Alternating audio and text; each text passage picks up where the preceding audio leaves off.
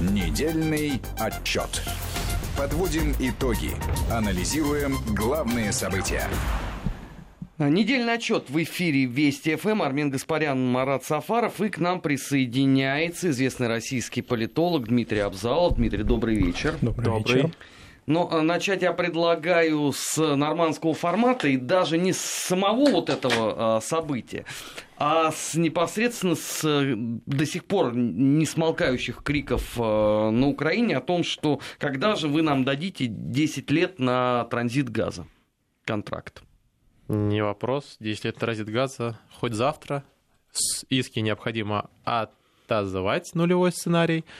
И 10-15 миллиардов кубометров в год – все. Все готовы, все поехали. Но ну, вопрос-то не в этом. Вопрос Нет, ну. Украина просто к этому не имеет э, отношения же никакого. В смысле? Ну как, она же хочет все и сразу, как Нет, всегда. Она, ну она, мы сегодня в этом году по 86 прокачали, плюс-минус. Ну, 86-87 где-то примерно будет. Вот, миллиардов кубометров. Конечно, Украина хочет эти же 80 миллиардов кубометров зафиксировать. Вопрос заключается, зачем? Вот, это первое. Второе, как бы, хорошо, там снизьте ставку в 4 раза гарантируйте, что никто не будет трогать эти контракты и флаг в руки. Вот, но вопрос заключается в том, что прекрасно понимаем, что вот будут президентские выборы явно раньше, чем за 10 лет. А, или до этих 10 лет вдруг резко окажется, что там опять где-нибудь агрессор что-то там что-то сделал, поэтому как бы эм, необходимо пересматривать в стабильном порядке газовые контракты. Украина сама виновата в этом процессе. Если бы вы были стабильным партнером, никто бы через вас не, как бы не переставал качать. Вот. С Беларусью много есть сложностей. Чё, тем не менее, через Беларусь продолжает качать например. То есть, если вы экономику от политики бы отделяли бы, например, там не дали бы там российские банки, или, например, соответственно, газовый инструмент не использовали, никаких проблем бы не было. Кстати говоря, это не мешает э, договорам. Мы заключили контракт, например, э, о поставке минеральных удобрений, о поставке нефти, например, транзите. Никаких проблем нету. То есть ну, проблем... хочется же большего. Ну, мало что хочется. Вот. А Госп... Ну, то есть то же самое, что Москва, она же не приходит на переговоры со словами, хорошо, а давайте тогда на 4 дня заключим контракт, например, ну, на полгода контракт, пока Северный поток не будет закончен, и стоимость ставки будет 0%, ну, ну 0 долларов, евро, гривен. Когда она 0, она не имеет значения. Вот. Почему? А вот хочется очень. Проблема заключается в том, что надо не только хочется, надо какой-то компромисс находить, в принципе. И Украине этот газ, этот контракт для газа важнее. Почему? Предположим, завтра закрывается транзит. Точнее, он закрывается 10 числа, 10 утра 1 января. Кто от этого больше всего пострадает? Газ в Европу может пойти из Германии, он может пойти из западных границ Украины, потому что ПХГ находится на западной границе. А обратно в Украину он не пойдет, восток. То есть если запустить реверс, он максимум до чего добьет, например, 25%.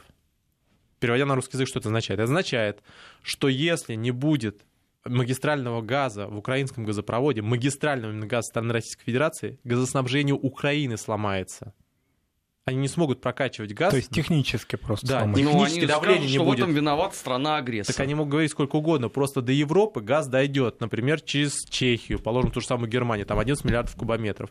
А, даже газ, поднятый с, а, с подземных хранилищ газа, он в Европу может дальше пройти, а вот дальше в Украину он не сможет нормально пройти в обратную составляющую, в обратном процессе. То есть реверсом он далеко не дойдет.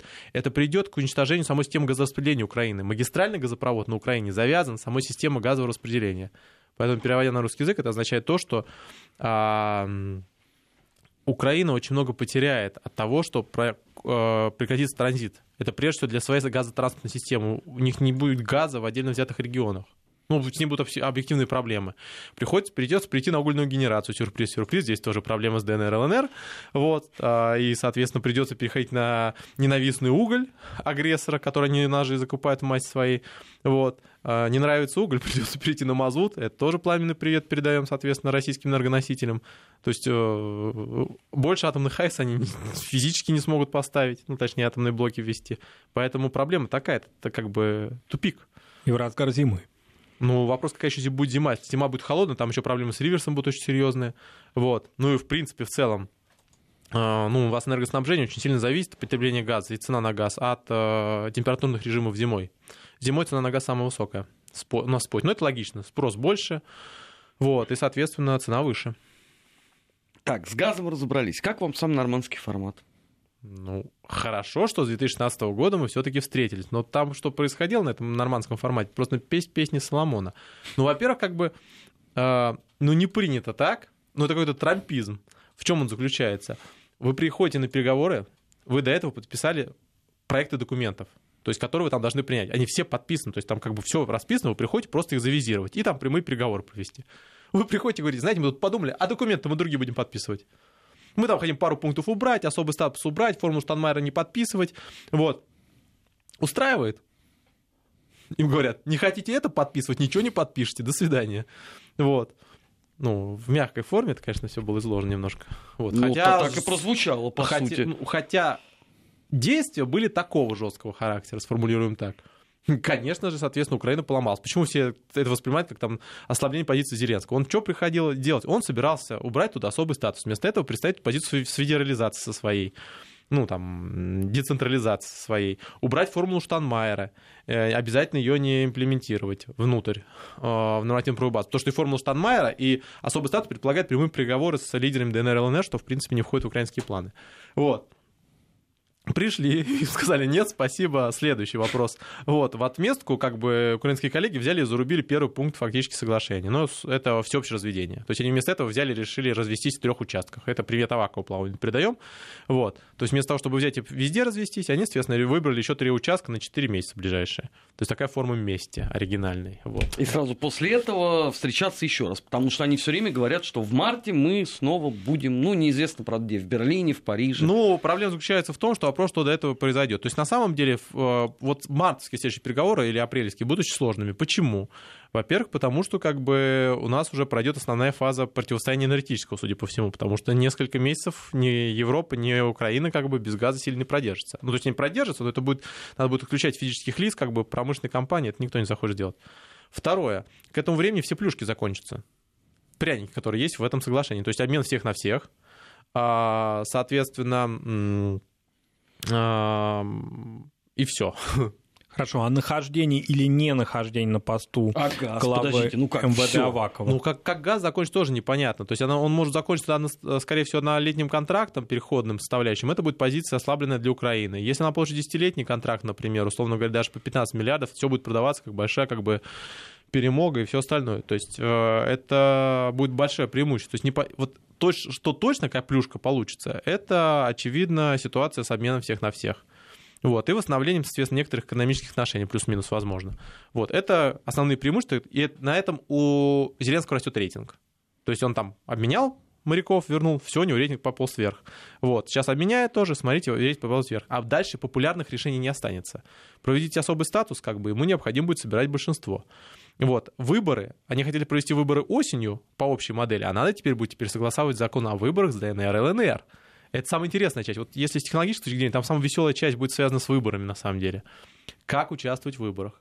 Кто регистрирует партии? Какие они могут быть, эти Они партии? сказали все по украинскому законодательству, регистрировать все в Киеве. По закону, по, точнее, формуле Штанмайера, закон о выборах согласуется с ДНР и ЛНР.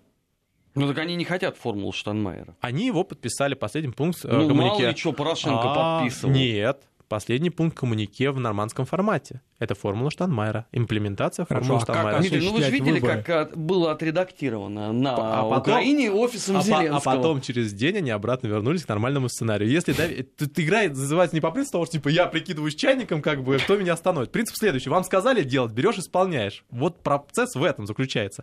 Ты принял решение, подписал соглашение, бери и делай. А не то, соответственно, дальше реально включается Порошенко. Приходит, я придумал формулу Штанмайера, я ее сам вместе с Штанмайером представлял после этого, как бы, ну я вообще не знаю, что это такое, реализовывать не собираюсь. А что такое, соответственно, особый статус? Ничего не получится, у нас как бы нет большинства. Сказали, делай. Сказали принять как бы особый статус Донбасса, берешь и принимаешь. Тебя спросили, как ты это собираешься делать, что тебе для этого надо. Как бы как закон на земле принимать, так у тебя голосов нашлось. И при том, что половина, большая часть населения была против этого закона, как бы массового. Акции выходили, нет, ты взял, провел. Бери также, проводя особый статус. Там питай своих этих, долби своих депутатов, которые как бы у тебя э, по струнке ходят, соответственно, ты их потом как бы еще там на различные судебные за- заседания э, вытаскиваешь. Бери, соответственно, там э, забревай националистические батальоны, что ты, в принципе, умеешь делать, и дело Шеремет это показало. Бери и делай. Сказал, делай. Других вариантов нету. Когда перед этим поездкой вот говорили все по-хорошему, по-нормальному сказали, взяли на себя обязательства, берешь, исполняешь то, что договорились. Все, Хорошо, не надо а ничего вот придумывать. Вы упомянули дело Шеремета, а ваше мнение? А первых итогах расследования, если о них можно вообще говорить. А я напоминаю, а господин, госпожа Пума, вот, э, которая обвиняется непосредственно в закладке а, боевого устройства, а за что ее поймали-то до этого? Она сейчас где вообще находится? Она обвинена. А в чем она обвинена? Они авторитета также подорвали. Точнее, как там, они пытались подорвать, приклеили взрывное устройство, оно отвалилось. Вот. Но это тоже отдельная история, мне кажется. Очень много говорит как бы, о системе реализации. Ну да, да, да, да. Вот. Но к вопросу о том, что они реально занимаются этим убийством людей. Ну так и можно, они герои. Так вот, я говорю про то, что как бы все, лавка прикрылась немного. Ну, в крайнем случае, данные поэтому есть. То есть, в принципе, посадить очень много можно кого. Раньше считала, что, в принципе, это священно. Я напоминаю, там истории были, когда у нас отдельно взятые там ярыши, их представители там по ногам э, водителям стреляли, шоферам, то, что они отказались, соответственно, славу Украине кричать, например. Вот. И это вообще как бы было нормально, как бы все прощало. А сейчас ситуация изменилась. Вот. У нас там э, и Вороненкова ситуация изменилась. Но все Вот. равно видеопленки-то куда-то пропали вдруг внезапно. Так а вопрос По версии заключается в том, что хорошо, отлично, если э, вы Савченко сажаете за переговоры и за аудиопереговор, то что вы за это не можете посадить других? А в чем между ними разница? Одни предлаг- одна, одна предлагала захватить просто Раду, а другие предлагали пять кассет выпустить градов по Киеву, а, а Пума говорил, не, ребят, не надо пять, надо половину. Дмитрий, вы мне только одно объясните. А для чего это им все? Вот они, с одной стороны, э, идейные националисты все. Мгм. Но, правда, один уже договорился до того, что он э, из гетто еврейского, поэтому отстаньте от него. А с другой стороны, они э, хотели дестабилизировать обстановку в Киеве. А третий пункт меня вообще умиляет. Они искренне считали Шеремета а, э, офицером ГРУ. Ой, ну проблема... Ну как у них это все в Нет, головах во- э, во-первых, умещается? надо понимать, что это исполнители. Это не организационная там модель. Нет, вот это я про эту пятерку Вот, говорю вот, конкретно. Вот эта пятерка исполнители, они не организаторы. Вот. Денег у них. То есть вы представляете, сколько зарабатывает в среднем, соответственно, ну, э, член на Добробатов, как бы в- там в пике, руководящий состав, от 10 тысяч долларов в неделю. Это зарплата, плюс-минус. Без проживания, без всего остального. Тоже сколько платил Коломойский, например. Вот. Понятно, что эти люди не будут работать слесарем или монтажниками по возвращению. Они будут искать такой формы заработка. Это бешеный бизнес. Они, собственно говоря, в этот бизнес ушли все дружно. Что это они берут, ликвидируют людей? Это просто банды, ну, киллеров по-хорошему. Их нанимают, они ликвидируют. Это не организаторы. Вот, это первый момент. Второй момент заключается в следующем. А, э, надо понимать, что помимо всего прочего, как бы есть еще там определенный запрос. То есть там на многих людей есть такого типа дела. На очень многих. Возьмем ситуацию положим, с тем же самым Майданом. И те же ситуацию с этим, с э, заявлениями о там, э, э, стрельбе в направлении Беркута и в направлении как бы представителей представителей Майдана. Это же все данные есть. Данные есть по Одессе. То есть сейчас особенность заключается в том, что сейчас их используют для того, чтобы надавить на националистов. Но эти, этот материал есть всегда. Это и есть инструмент давления. Почему Си-14 у нас перестал как бы где-то появляться? Да очень просто. Им взяли, просто на них надавили. Материалами, уголовными делами. Хорошо, а появление этих дел э, в разгар такого пересменка Авакова, это случайно или нет? Нет, это Аваков инициировал. Я напоминаю, Да. что он сам, собственно говоря, с этой историей вышел. Как бы это одно из условий его долгосрочного сохранения власти вот, за, за декабрь. Вот, и, соответственно, безопасность для его сына, я так понимаю. Вот, э, такого типа условий он их исполняет. переход в 2020 год. Да, то есть постойм самое году. главное э, отсутствие Майдана в- январе-феврале этого года. То есть надо забрить всех националистов. Это задача, которая стоит перед э, Аваков. Аваков посылает сигнал, типа, все, кто будет высовываться, как бы, ну, по теме, скажем, против Зеленского, вот конкретно, вот по этим темам, получат по голове. Вопрос заключается в другом. Раз этот инструмент существует-то где-то, и когда в свое время Порошенко говорил, ой, я не могу ничего с националистами сделать, это как минимум оригинальное кокетство. Возьми, перестань финансировать через СБУ, соответственно, отдельно взятые группировки, никаких проблем не будет. То же самое здесь. То есть к вопросу о том, что национализм на самом деле очень серьезно продаваемая история. Как бы возьмите, перекройте как бы половине э, дела поставьте, а другой половине запрос финансирования отрубите, и все. Люди за просто так это делать не будут. А если Вот. будут? Что? А если будут? Ну, там Есть. же есть определенного рода идейный костяк, Есть, который есть. не за деньги пошел есть, воевать. Есть, есть, есть. Это идейный костяк, который, соответственно, тоже мины лепит к различным машинам. А есть, соответственно, как бы люди, на которых есть масса материалов, там, попробовать по библиотеке, и все остальные. То есть на них масса дел есть. как бы объем людей, которые готовы как бы просто так выйти, не при этом как бы ни в чем не замараны, их нас крайне мало, поэтому они не выходят. Вот, соответственно, ситуация с офисом президента Украины. Посмотрим внимательно. А, нормандский формат. В рамках нормандского формата принимается очень непопулярное решение, которое фактически торпедирует всю основную переговорную позицию Украины. Возвращается обратно Зеленский. Что у него должно стоять под, под этими под окнами? Правильно, море. Море людей, которые как бы нет. не про... Почему? Что Аваков сказал, ребята, мы ничего не сдали, до свидания, все, кто выйдет, запакуем. Все. И никто не вышел. Это деньги, на самом деле. И история по поводу того, что националисты тупо как бы могут взять, как бы перевернуть улицу, это тоже пугалок, это страшилка, она используется при переговорном процессе. Они присутствуют, они угрожают, с этим никто не спорит, и Зеленский их тоже боится, но это управляемый процесс. И если очень надо, это все можно изменить. А это меняет самую важную как бы мифологему и мифологию украинского противостояния, что у нас нет возможности на то, чтобы что-то сделать. Надо было, сделали. Надо было в Хорватии, сделали. Надо было, соответственно, в Югославии, сделали. Если есть внешнее давление, возьмут и сделают. Поэтому с этой точки зрения, как бы этот аргумент как раз в очередной раз разбивается. И, кстати, это еще аргумент по, на, на, по поводу того, что как бы у нас там все, кто участвует в АТО, как бы белые, пушистые, и, соответственно, изначально это разные люди на самом деле. Вот, и некоторые из них участвуют в заказных убийствах. Это тоже нормально. С точки зрения украинского поля, конечно же. Но им же тогда не получается невыгодно трогать э, ветеранов АТО, потому что тогда в обществе посеются сомнения по поводу тотального героизма. Так они уже там- посеяны. У вас идет, соответственно, этот э, э, слушание в Конгрессе, где идет там 10 человек, которые, естественно, непосредственно занимаются Украиной, рассказывают, что они там покупали людей, что они сговорили списки которых, людей, которых нельзя трогать, что они, соответственно, как бы требовали отставки отдельно взятых прокуроров. И сейчас как бы там еще отдельно эта история будет Но продолжаться. Ну, одно дело в Конгрессе, а другое дело в украинских СМИ. Вот Кто это знает в обсуждается. Украине о том, что происходит в Да Конгрессе? вс- Да, там уже народ, э, вот раньше какая была позиция у похороботов? Она была единая, консолидированная. Смотрите, нас все поддерживают, по чесноку все. Даже у них, у самых каких-то вот таких упертых в последнее время позиция начинает видоизменяться. Потому что сложно объяснять ситуацию, как мы за идею там боролись, когда рассказывают про финансирование, про все остальные истории начинают рассказывать напрямую. Когда Майдан, естественно, рассказывает по поводу того, что там кто-то кому-то винтовку передавал. Вот, проблема в этом и заключается. Сейчас начинается развенчиваться этот миф. И даже самые упертые сторонники его, как бы, они либо совсем упертые, но они актуальность теряют, либо они как-то пытаются как бы мимикрировать и как бы а, предрасполагать, ну как бы адаптироваться. В этом-то проблема. Эта система сейчас трещит. Ну, кого сейчас спросите, там, например, ну, последний опрос, берем рейтинг того же самого, там, большинство населения не верит в Майдан.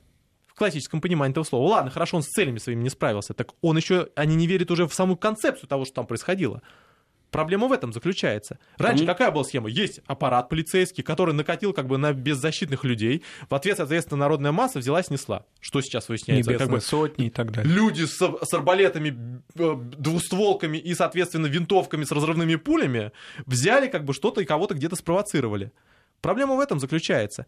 Майдан сейчас, его представление о Майдане сейчас, и Майдан, соответственно, положим, даже три года назад и два года назад, это разные Майданы уже в нынешнем представлении. То есть, на самом деле, уже эту как бы, идею очень сложно поддерживать и защищать. Но это и закономерно, чем дольше интервал э, с событием историческим, тем больше миф Проблема не в этом. Порошенко ушел, как бы, и, соответственно, некоторые скрепы развалились. идеологическая Да. ушла. То есть ушла вся эта система. Когда, как бы, нач- когда он рассказывал по поводу того, что у них действительно нет такой возможности, у него нет коалиционного большинства, а потом пришлось, ка- оказалось, что у него действительно нет коалиционного большинства, у него его нету физически, не было. То есть, на самом деле, все аргументы, которые прошли, они начали разбиваться. Это к вопросу о том, что личность очень важна в этой составляющей. Но это не значит, что ситуация изменится к лучшему в ближайшее время. Проблема заключается в том, что националисты используются как карта она отыгрывается. Насколько Украина сама готова реализовывать Минские соглашения по схеме именно предоставления политических прав ДНР и ЛНР. Ну, вероятнее всего, не готова. Под- И по целому ряду причин. Одна из основных причин заключается в том, что завтра и послезавтра придут ребята из Закарпатья и скажут, друзья, а что это у нас-то нету ничего? А что это наша муниципальная полиция не такая? Где наши грады, в конце концов? Хотим. Очень хотим. Где наш венгерский Да. язык? Да где наш, соответственно, где наш бюджет? Где наши самостоятельно избираемые главы субъектов? Ну, конечно, такого ну, не прописано, но концепция-то в общем целом. Где наша независимость? А тогда останется один Киев, как бы, как бы э, с мостами отдельно взятый Кличко. И даже в этом случае Киев будет отдельно взятой территорией. Проблема в этом-то и заключается. Украина сверхсконцентрировала себе эти ресурсы. И теперь перераспределять их обратно, это как бы большая проблема, прежде так вот всего. поэтому Зеленский говорит, что никакой федерализации не так будет. вот, поэтому он сейчас... Что они пытались? Они пытались сначала по Порошенскому делать, просто вернуться и сказать, что мы подписали другой документ. Но это было самое забавное, на самом деле, здесь процесс, потому что они официально опубликованы. Взять фальсифицированный документ на следующий день надо уметь. Это, это просто это реально глупо. Я вот не знаю, кто это сделал, как бы вот кто это пришел, так сказал Зеленский, а давайте мы покажем другой документ. Сейчас же у нас этот а, палеолит, никто же не пользуется интернетом, они же пока туда дойдут на колесах, как бы ногами, точнее, оно же не изобретено еще. Вот, то поэтому как бы будет очень долго, там это годы пройдут, пока они узнают, чем там подписали. Ну, то вот надо быть полным, как бы, странным человеком, чтобы вот на такой реальный аргумент, как бы, ссылаться. Они под камеру подписали, этот коммунике всем показывали. Там чуть не Зеленский с ним фотографировался, а потом пришли и говорят, типа, а у нас другое подписанное. Это, это настолько глупо. Это уже признак того, что, как бы, во-первых, признак того, что как бы очень оригинальная э, делегация, вот просто. Вот. Не, ну раньше-то работало это при Да, Порошенко. да, даже раньше, даже при Порошенко, не- ну даже при Порошенко, при всем бесконечном как бы к нему отношении, вот, он не додумывался приехать с документом и рассказывать, что он подписал что-то другое, что на самом деле вот истинный документ, а они там что-то показывают не Нет, то. ну, Дмитрий, ну давайте честно скажем, он э, сделал однажды так, когда он вышел с э, нормандского формата, его проводили, и дал пресс-конференцию, а потом Меркель вынуждена была объяснять, что не надо слушать странных Да, людей. вопрос в другом заключается. Он слова говорил, не документ предоставил. Они предоставили документ другой, с другими... На... Ладно, хорошо, он может был на украинском по-другому перевести. Ну, при особый статус, не особый статус. Но не английский вариант предоставили другой. То есть они подписали на английском, он с английским этим вариантом приехал, взял, там просто зачеркнул последнее предложение, не согласовано, типа. Вот что я подписал. Это же глупо. Ну, это, ну, он, перевод можно там передумать, например, соответственно. Тут по частям можно Штанмайера отправить, например, в подписанную формулу. Но прийти с одним и тем же документом, который три человека подписали одно, а он подписал свое, подписывал. Это же глупо. Разочарование у европейских лидеров от нового от новой встречи очередной с Зеленским, оно как-то фиксировалось? Ну, на самом деле, каждый от этого выиграл свое. То есть, как бы Европа тоже разная Европа. Меркель, ой, Меркель, Макрон как бы стал хозяином саммита. Он перехватывает повестку Меркель. Смотрите, я все организую, смотрите, я их мирю, вот моя новая позиция, а какие там желтые жилеты, я ничего не слышал. То есть проблема в следующем, кто сейчас о них вспоминает? Хотя, кстати, я напоминаю, в этот период была одна из самых больших забастовок во Франции, между прочим. Кстати говоря, как в основном Европейском Союзе. Кстати говоря, самое удивительное заключается в том, что частично Макрон ее уже инициировал. Вот. И как в какой-нибудь Польше выступали тоже против Макрона по-своему. Но Дмитрий, я сейчас вас должен прервать. Мы э, уйдем на новости, и после них продолжим прямо вот с этого места забастовки Прям Макрона. А, Не хорошо. переключайтесь. Недельный отчет. Подводим итоги. Анализируем главные события. 16 часов 33 минуты в российской столице. Недельный отчет в эфире Вести ФМ. Армен Гаспарян, Марат Сафаров. И у нас сегодня в гостях известный российский политолог Дмитрий Абзалов.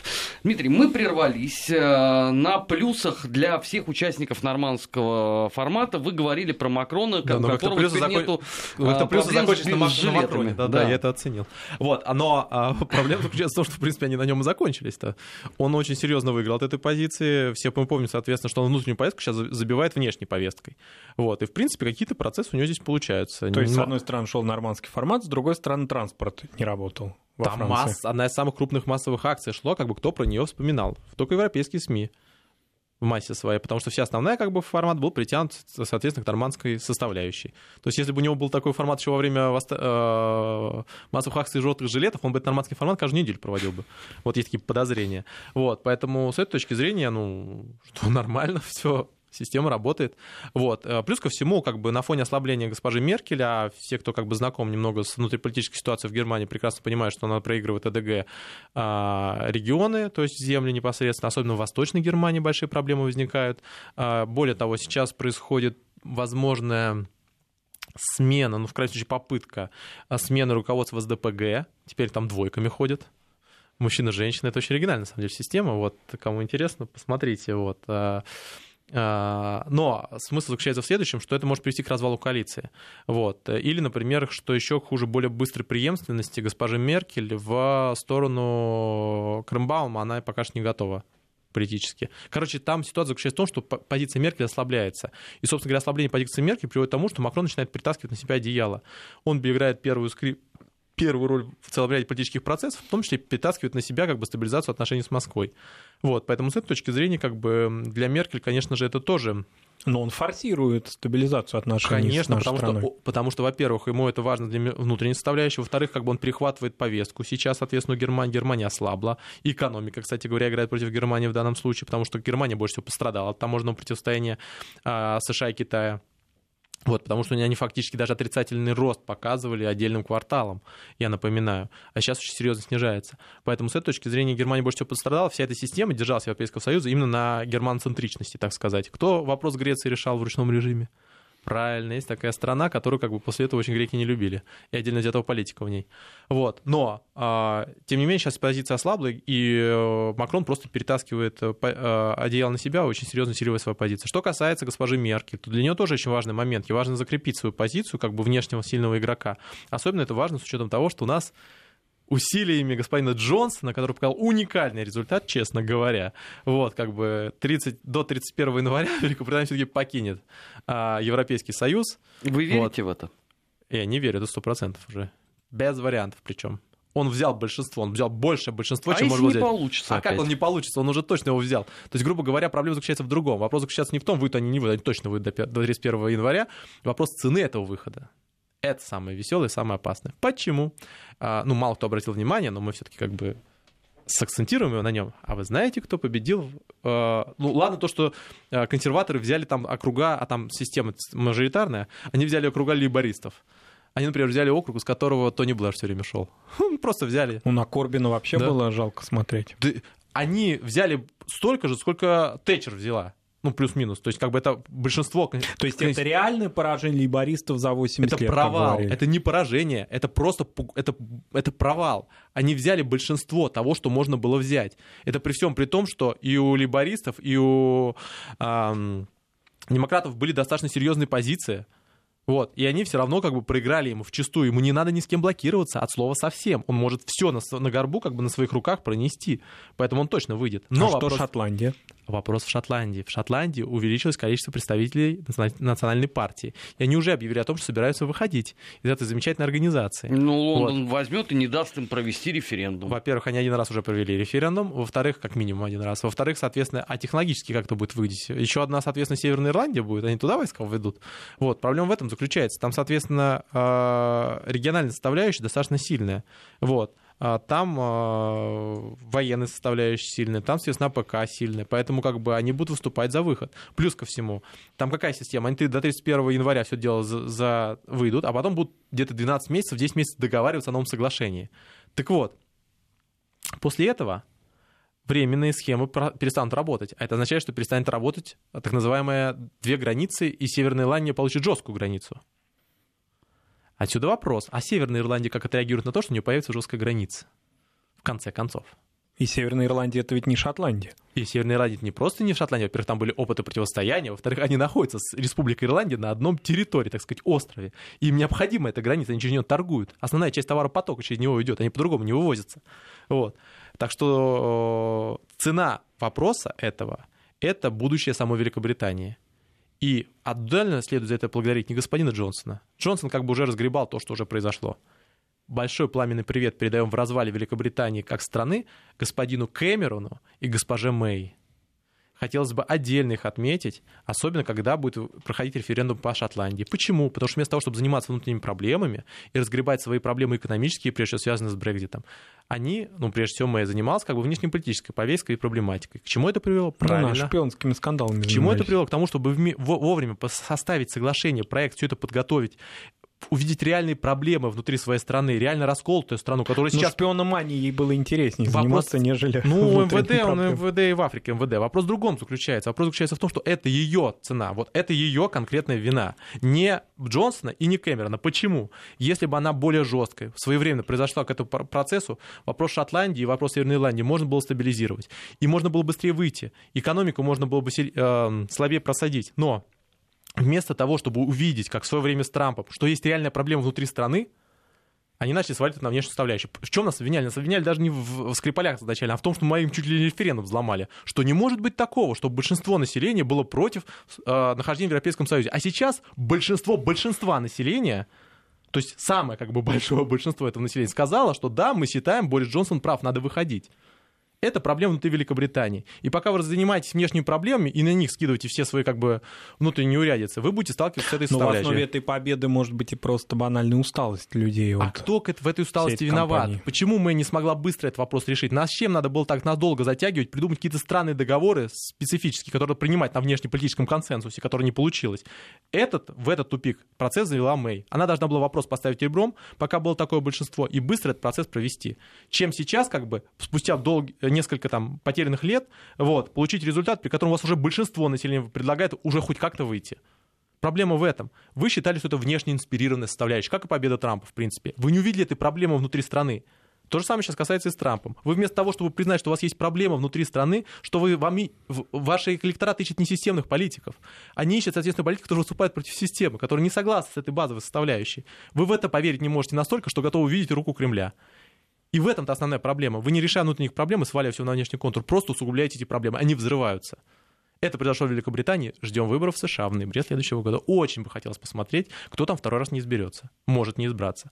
Но там и до этого еще масса событий будет. Замечательных и веселых, на мой взгляд. Потому что там будет, во-первых, у нас официально подали, начали процедуру импичмента, ну, то есть как бы од- од- один из важных этапов запустили. Вот. Причем самое интересное, там опять появились мы, потому что на одной Украине не выехать, судя по всему.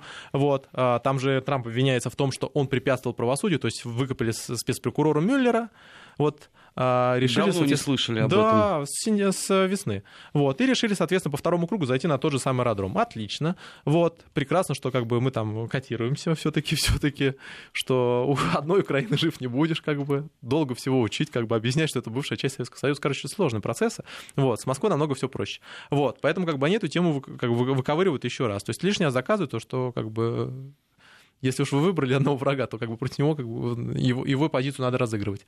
Эту карту надо разыгрывать. Поэтому с этой точки зрения как бы тоже, э, почему, чему, чего боялась Пелоси, почему она не хотела вводить импичмент? Она прекрасно понимала, чем она закончится, и социология это показывает. Вокруг Трампа начинает объединяться его электорат. 90% республиканцев считают, что как бы надо поддерживать Трампа. 90%. Это в неопределившихся штатах он получает республиканский электорат. А еще умеренные демократы за него могут проголосовать с такими левыми позициями, как сейчас присутствуют. Вот, поэтому с этой точки зрения это очень большая ошибка. То есть вы, а, вводя импичмент, обвиняя Трампе опять внешнеполитической составляющей, вы опять не видите внутреннюю Ну, проблему. хорошо, на уровне палат представителей это пообсуждали и будет с ними, а в Сенат-то с этим не пойдешь? Нет, пойдешь, они выставят это официально в Сенат, их задача же не импичмент провести, это физически будет невозможно, просто времени на это не хватит. Их задача ну, как бы вкатиться в избирательную кампанию на импичмента Трампа. Вот, это было требование. Причем самое интересное, все демократы понимали, что лучше было вкатываться без импичмента. Хотя бы на угрозах импичмента, а не на самом нем, потому что это было бы больше пространства для маневра Но давалось. в пространстве Сената же это не, не жизнеспособно Да, вообще хуже намного будет, там немного никто не представляет, чем дело закончится. Я напоминаю, но сенаторы запросили уже официальные данные Байдена. То есть, если Трамп будет нормально отбиваться, все, то вы- вытащит туда всех. Это будет очень весело. Он туда может вытащить, например, госпожа Хиллари Клинтон, чтобы, соответственно, узнать, а что тогда вообще происходило с Украиной-то в то время? Как попали книги Манафорда, например? Там же очень широкая составляющая. Они там в законы себе о бюджете военном пристегивают наши санкции. То есть, у них как бы представление от парламентских слушаний это сплашивать обо всем. Вот, поэтому они там обо всем будут спрашивать. Они будут пытаться поймать на, на вранье в Сенате. Вот. Они вытащат туда, например, соответственно, Байдена. Байден уже отказался ехать, в принципе. Это означает, что его можно как бы будет судебным решением притащить туда, например. Можно вокруг этого целый скандал развить. То есть, на самом деле, такая история. То есть, Украина стала пробуксовывать, поэтому нас опять пристегнули к этой истории, потому что это будет достаточно как бы такое серьезная проблема с этой точки зрения. Это вопрос о том, что это тоже не добавит легитимности Майдану. Но Байден, как опыт показывает, в отличие от Трампа, не очень готов к такому публичному обсуждению своих похождений. И своего сына, прежде Своего всего. сына. Но в данном случае, что самое опасное, отказ будет еще хуже воспринят. Он уже теряет электоральный потенциал, вот, и поэтому он просто может не дойти. Более того, даже в этом случае, что это такое его избрание? И, все, и демократы на этом будут играть, республиканцы точнее. Вы избираете президента хромой уткой. Вы призываете президента, который потенциально заходит в импичмент тот же самый. За внешним связь, говорят, тоже за Украину. Дмитрий, Вот. а как так получается, что вот последние годы а, западные политики одну ошибку делают за другой? Один ход, который портит общую картину, сменяется следующим. Мне кажется, ну, что значит кажется, данные показывают следующее. Ситуация очень сильно изменилась, и политикам проще видеть то, чему они привыкли видеть. То, что они привыкли видеть. То есть люди, на самом деле, они не хотят не узнать ничего нового. То есть они хотят остаться условно на уровне 2014 года, Они- и чтобы ничего больше не происходило. Нет, на уровне 1887 какого-нибудь. То есть проблема в следующем заключается. А, люди не хотят ничего знать, они хотят просто подтвердить свою картину мира, которая у них и так есть. Есть люди, которые в принципе ничего нового не хотят знать, они просто хотят знать, что неправы. Вот у них следующая схема. Они не могут понять, что мир изменился, что появились новые избиратели, что эти избиратели на полном рабочем не находятся, что их не устраивают там современные реалии, их не устраивают миграционные схемы, их не устраивает там автоматизация производства. Они как бы остались на обочине всего этого процесса. Они хотят как бы там в него там вклеиться, как бы они уже устали платить как бы всем странам мира, они хотят, чтобы на их месте уже там происходили производственные мощности собирать и так подобное. Вот они какие эти люди. И они избирают себе кандидатом таких людей. И вместо того, чтобы понять, что эта система изменилась, что у них электорат изменился, изменился. Вот. Люди видят свои старые как бы фантомные боли. Да, это взяли хакеры и всем дружно поломали сознание в США. Ну, просто взяли, как бы каждому снесли его. И потом, соответственно, то же самое сделали во Франции, в Германии, в Великобритании, в Китае, да везде вообще. А то, что этот мир поменялся, то, что современные технологии его изменили, это никого не волнует. Вы представляете, какой Байден? Байден сделал свою основную карьеру в 70-е годы плюс-минус, но потом, естественно, там в преклонном возрасте уже там вице-президентом. Вот он человек, который, в принципе, слабо представляет реалии, которые сейчас происходят. И их самих демократов слева подпирают радикальные, как бы, левые, которые предлагают такие уникальные явления, которые, в принципе, как бы в демократическое сознание не укладываются как таковое. Вот. Они такие, естественно, привыкли к определенной системе, к особнякам в Нью-Йорке, как бы классической 90-м годам демо, а, этих, демократам 90-х годов, да, то есть когда там по-другому система решается. Вот где они остались. И они голосуют за таких политиков. Кто такой Байден? Это и есть демократ 90-х. Кто такой Трамп? Это есть республиканец 90-х. Ну, идеальной модели это Клинтон. Билл Клинтон. Ну, его сож... правление для них. Да, да, да, так оно и есть, в принципе. Это и есть как бы золотой век демо... ну, демократов представление. Тогда, может, Хиллари надо ну, возвращать? проблема с Хиллари заключается в том, что как бы, она слабо вписывается в эту концепцию. Вот, но, в принципе, одна из основных позиций как раз и заключалась в том, что Хиллари-то активно использует своего мужа. Она говорит, я в администрацию его поставлю. Вот после этого там заявлять что-нибудь, а что тот, кто Трамп сдает там свои должности своих советников, это оригинальное утверждение. Вот. То есть она активно мужем-то и пробивала эту историю очень долгое время. Люди не нашли себя, они хотят вернуться назад. Они хотят вернуться в то время, когда как бы они чувствовали совсем другую ситуацию. Они на этой ностальгии играют сейчас. Но то, что мир поменялся, то, что люди боятся того изменений, которые сейчас происходит, это люди не видят. И, и Байден реально представляет, что возможно откатиться назад. Он вот это представляет. То есть вот это основная проблема. Вместо того, чтобы... То есть люди ходят так широко закрытыми глазами на реальную политическую ситуацию и вспоминает свое прошлое. Там Маккейн, как бы он как остался в плену один раз, он там так и остался всю, на всю жизнь, на самом Но деле. в этом отношении. Трамп, э, несмотря на свой возраст преклонный, он не страдает э, ретро-сюжетами Трамп, Трамп пришел и сказал следующее, ребята, все очень просто, у нас есть основной инструмент для того, чтобы давить всех, давайте ими начнем пользоваться. Да, это как через какое-то время приведет к тому, что все эти инструменты отключат, но пока не есть, давайте пользоваться, потом их не станет. Вот за что голосовали. Мы вернем Америке новые места. Мы, соответственно, поперек всех решений пойдем давить Иран. Мы, соответственно, китайцев как бы вытащим как бы всего своей экономики, ну или в крайнем случае усложним серьезно жить. И весь Средний Запад сказал, да, точно, так хотим. И шесть штатов, которые определяются, которые, не определи... которые, соответственно, являются неопределившимися, колеблющимися штатами, они говорят, да, да, вот это хочу. А вот демократы, которые сидят, соответственно, на побережьях, они не понимают, как-то они могут хотеть. Что же из этого хорошего-то есть? Да все очень просто, потому что как бы основная часть населения, как бы она зарабатывает не там, не на побережьях. То есть она забирает, зарабатывает на побережьях, но как бы работает в других местах.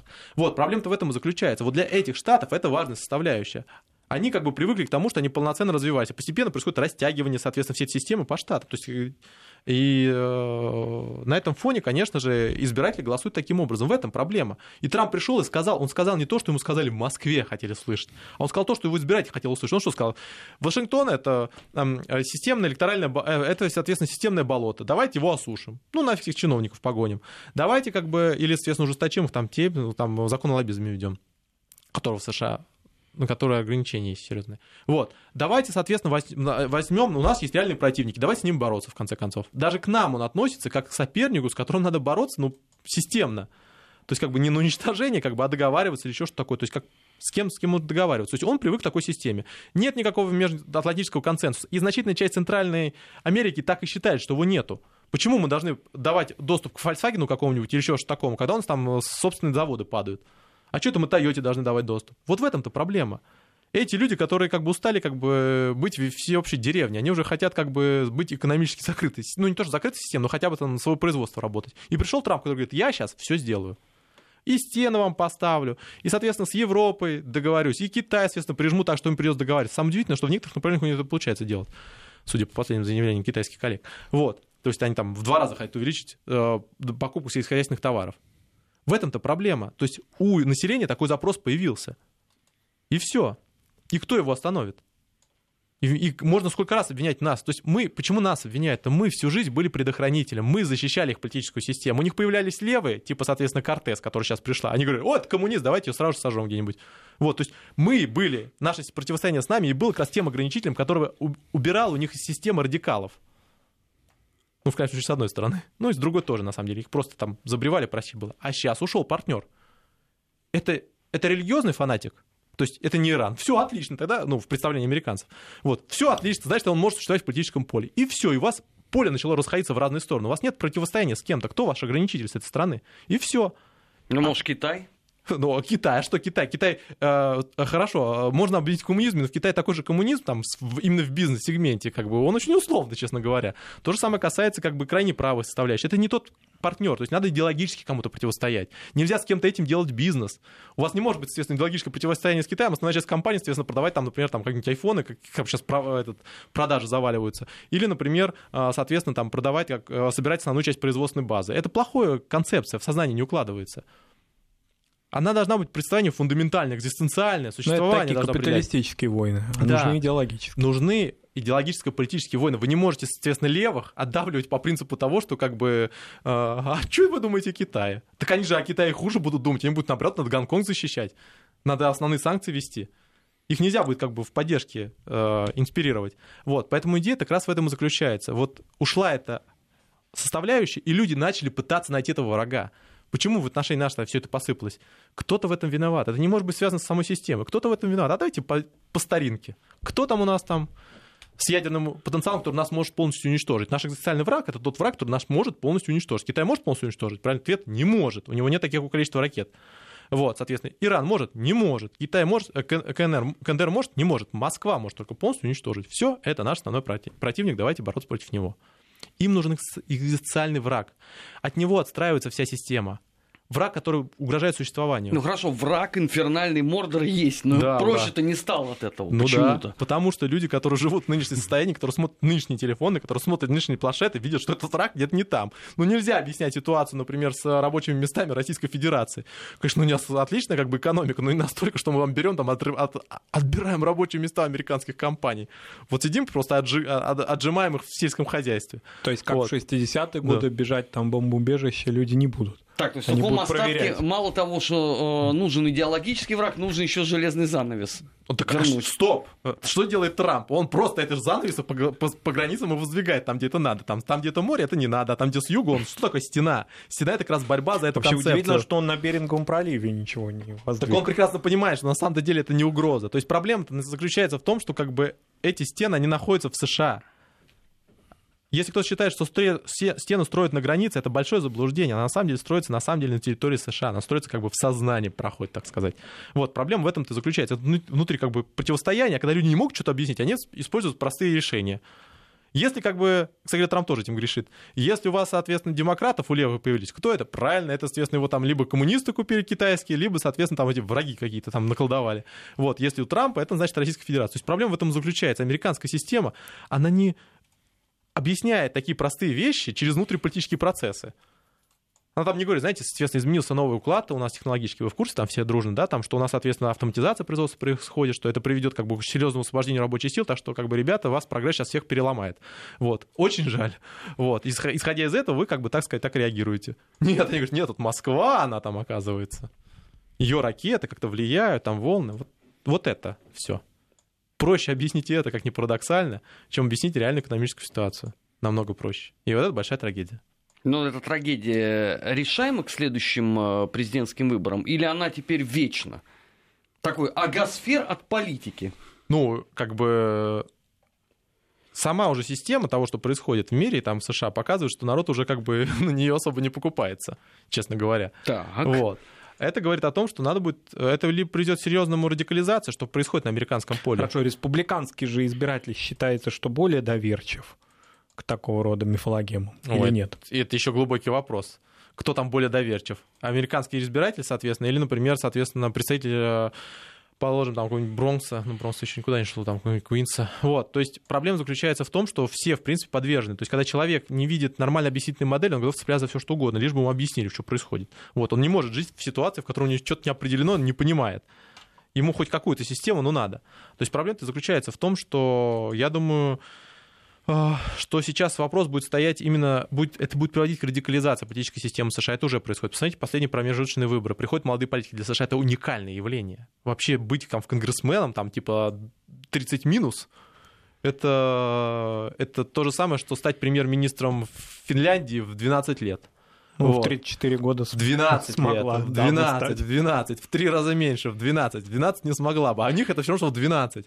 Вот, потому что ну, тут Трамп 80, там человек пришел там 30 с чем-то. Это кто такой? Это как бы, это вот он, он, он когда там, он там обучение прошел вообще, у него там родители подписали заявление о том, что он может участвовать в этих избирательных кампаниях.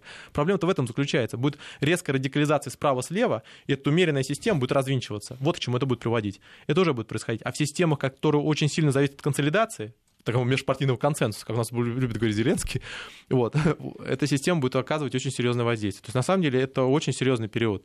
И в ближайшие там, лет пять будет определяться там, очень многие вещи для целого ряда стран и для, для, системы в целом. И я думаю, что эти выборы, они будут очень показательны, потому что победителей в них нормальных уже не будет, хотя бы потому, что если выиграет Трамп, все равно как бы он будет с определенным шлейфом.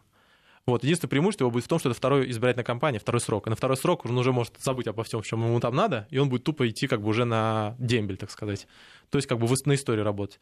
А если выиграет Байден, то он тоже будет с определенным как бы бэкграундом, поэтому я думаю, что этот, этот импичмент очень серьезно скажется на всем политическом поле. Там все будут ранеными кандидатами. Дмитрий, спасибо. А, наше время, к сожалению, истекло. А, напоминаю, что в недельный отчет сегодня приходил известный российский политолог Дмитрий Абзалов. А, впереди вас ждет выпуск новостей. Не переключайтесь. Недельный отчет. Подводим итоги. Анализируем главные события.